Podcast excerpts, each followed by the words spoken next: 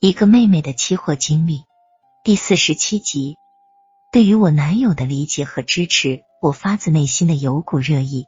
为了使他放心，我把从二零零二年十月以来的交易情况如实系统的给他讲了一遍。我说：一，去年十月十七日，我以五千元重新进入期货市场。第二天以九千四百四十元每吨价位买开两手，十二月三十日以一万零九百六十元每吨平仓，获利一万五千一百元，本利合计五万两千零五十元。二十二月三十一日换合约月份，以一万零九百八十元每吨买开七手，元月六日以一万一千九百八十元每吨平仓，获利三万四千六百五十元。扣除提取的两千七百元生活费，实利三万一千九百五十元，本利合计五万两千零五十元。三元月六日又以一万一千九百七十元每吨买开十二手，二月二十四日以一万五千四百元每吨平仓，获利二十点五二万元，本利合计二十五点七八万元。四以红妹名义开户，委托老樊交易。三月至四月，老樊帮赚了三点三万元，扣去给红妹的一万元，老樊三千元奖励，实赢两万元，本利合计二十七点七八万元。五三月五日以一万四千三百元每吨买开二十手，三月三十一日以一万五千五百元每吨平仓，获利十一点九万元，本利合计三十九点六八万元。六三月三十一日以一万五千五百元每吨卖开二十手，为控制风险，四月一日又以均价一万五千五百九十五点七五元每吨买开二十手锁仓。四月初，老樊帮忙又在红梅账户上以一万六千一百八十元每吨卖开一手。四月四日以一万五千六百一十元每吨卖平二十手解仓，获利四百二十五元。四月十六日，以一万一千九百一十元每吨将二十一手卖单买平，获利三十六点四三万元，本利合计七十六点一五万元。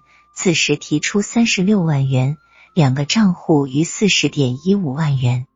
七五月下旬到六月上旬做小麦，两个账户共赢十八点八万元，本利合计九十四点九五万元。八七月十五日，两个账户分别在三幺零、三幺幺两个合约月份上以一万零四百七十元每吨、一万零六百元每吨买开一百二十七手。八月四日，误听消息，在当日涨停板全部平仓，获利十四点一五万元，本利合计一百六十点一万元。九八月四日，以当日涨停板价在三幺幺、四零五合约上买开一百二十七手。占用不到六十七万元保证金，账户未动用资金五十七万多元，提取存银行三十六万元，这就是我的全部家当。男友听了我的流水账，他显得十分激动，说：“真没想到他老婆真是个百万富姐了。”他开玩笑的说：“他以后可以陪着富姐吃软饭了。”我说：“你想得美，今后你在自己的业务上不干出名堂。”看我怎么收拾你！他问我要他干出什么名堂，我说争取考博出国更好。他伸了伸舌头说一定努力。我说这期货我最多再干半年，工厂的事如果干成的话，我会当事业干；如干不成的话，我就完全退回你身边。一个成功男人身边少不了一个好后勤呀。我俩从工作室出来后，回到家已是九点多了。但由于两天一夜没合眼，我实在有点发困。本来想洗洗就睡，可是正在洗脸的时候，又想到这工作室的事情也得有个结局。于是我又拿起电话给武厂长说明一下情况。在电话里，我坦率的把我的情况变化告诉了他。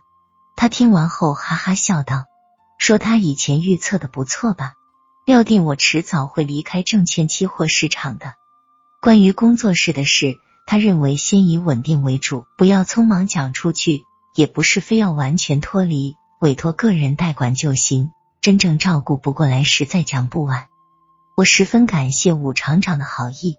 末了，武厂长说他做过企业领导，如需要，他愿意为我打工。我一想可不是，眼皮底下就有这么一个好助手呀。这困人的觉使人睡起来更香。第二天一睁眼已是八点，于是赶快从床上爬起来。对于我妈没有早七点就喊我起来吃饭感到很惊奇。老人家六十五岁了，虽然常年多病，但坚持每天早晨五点就起来，把早饭给家里准备好，已习以为常。他从不上街买现成的油条早点，总是自己款稀饭和蒸馒头。等大家都起来后，热腾腾的新鲜饭菜已摆在餐桌上了。我们姊妹几个这几年也劝他别这么干了，可他不听，也没办法，只好由着他了。我从小跟着他学习这些家务基本功，所以也很喜欢做饭，尤其是做馒头。大哥都说我的水平可以去饭店当白案师傅了。没有我妈的言传身教，我一定也会像城市懒妞一样不会做家务呢。但今天快七点了，他为什么没来叫我起床呢？走出卧室一看，家里除了我一个人都没有，他们到哪里去了？难道我就困成这样？我一看早饭竟破天荒的首次没做，心里有点发毛了。果然八点半左右的时候，三哥匆匆从外面回来。他一边拿东西一边对我说：“咱妈昨晚后半夜病了，口歪眼斜，不能说话。到医院一看，说是脑梗塞，已经住院了。”我一下子哭起来了，说：“家里出了这么大的事，为什么你们怎么都不叫我？”三哥说：“叫我两次，我都没吭声，可能太累了。”于是他们就先赶往医院了。我随三哥一同到了医院，看见病房里医生护士们正在抢救我妈。他仍然一点知觉也没有。我打电话告诉玉姐说，工作室我不能去了，这两天全权委托她与红妹、武厂长负责。到了中午，母亲终于醒过来了，咱们三个才放心一点。但他已不能完整说一句整话了。大哥告诉我，医生对他讲，这种血栓性脑梗塞已无治愈的可能，就是治好了也是偏瘫残疾人了。我说你们别管了。每天二十四小时由我一人陪护，你们每天来看看就行。